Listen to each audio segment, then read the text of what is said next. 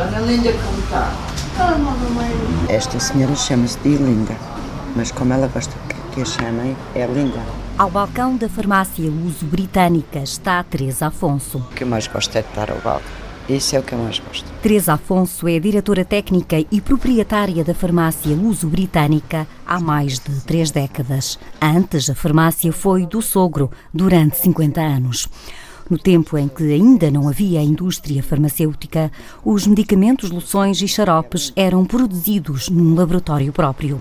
Os potes de porcelana permanecem guardados no armário original de madeira escura. Quase tudo se manipulava e estes frascos eram isso mesmo. Era para guardar as substâncias, para depois uh, fazer os manipulados consoante as receitas dos médicos.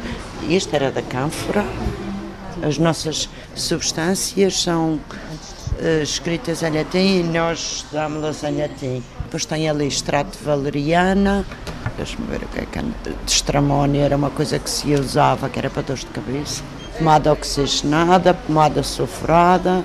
À frente do antigo armário, dois grandes potes originais decorativos fazem recordar um tempo muito distante. Em 1911, a farmácia luso-britânica foi adquirida por Vasco Gonçalves Marques, avô da escritora Helena Marques. O médico foi um homem com intensa atividade política na Junta Geral do Distrito Autónomo da Madeira e no Senado da República, e até a farmácia era um lugar de tertúlias. Era aqui de esquina, mas abria para a Rua dos Netos, e realmente o senhor doutor morava por cima fazia a diferença porque encontravam-se as pessoas da altura para conversar, eh, porque se reuniam e a farmácia era um sítio de reunião. Discutia-se na farmácia tudo, política, coisas da região, sim, aberto aos madeirenses. As pessoas que aqui se reuniam normalmente eram madeirenses.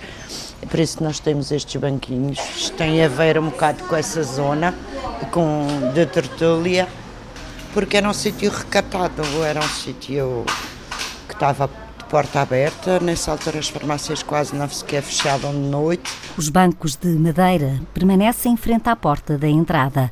No interior, em exposição, estão utensílios de antigamente. Na parede, numa moldura, está a carta de curso com um selo de prata do sogro de Teresa Afonso.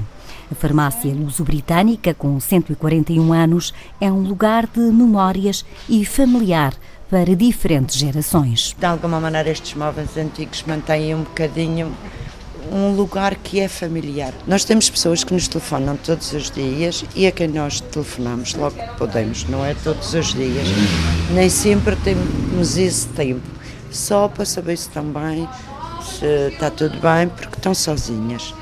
Ainda há pouco tempo nós temos aí uma senhora que nasceu no Canadá e que precisou tirar o passaporte e pediram-lhe umas testemunhas. Onde ela veio buscar as testemunhas foi na farmácia. Realmente eu acho que nós ainda somos para as pessoas uma proximidade muito grande. Depois aconselha-se, ensina-se. A farmácia, atualmente, além da venda de medicamentos e de outros produtos, presta vários serviços e tem um pequeno laboratório. Podemos diminuir as, as doses de acordo com o médico e segundo a prescrição do médico. Portanto, o manipulado é um medicamento que no fundo se adapta melhor àquele doente, quer na dosagem, quer na forma como farmacêutica. Fazemos muito para crianças e bebês. A farmácia luso-britânica é das mais antigas da cidade do Funchal. Muitos dos clientes são rostos conhecidos há décadas. Obrigada, Dona Linda. Boa tarde. Boa tarde.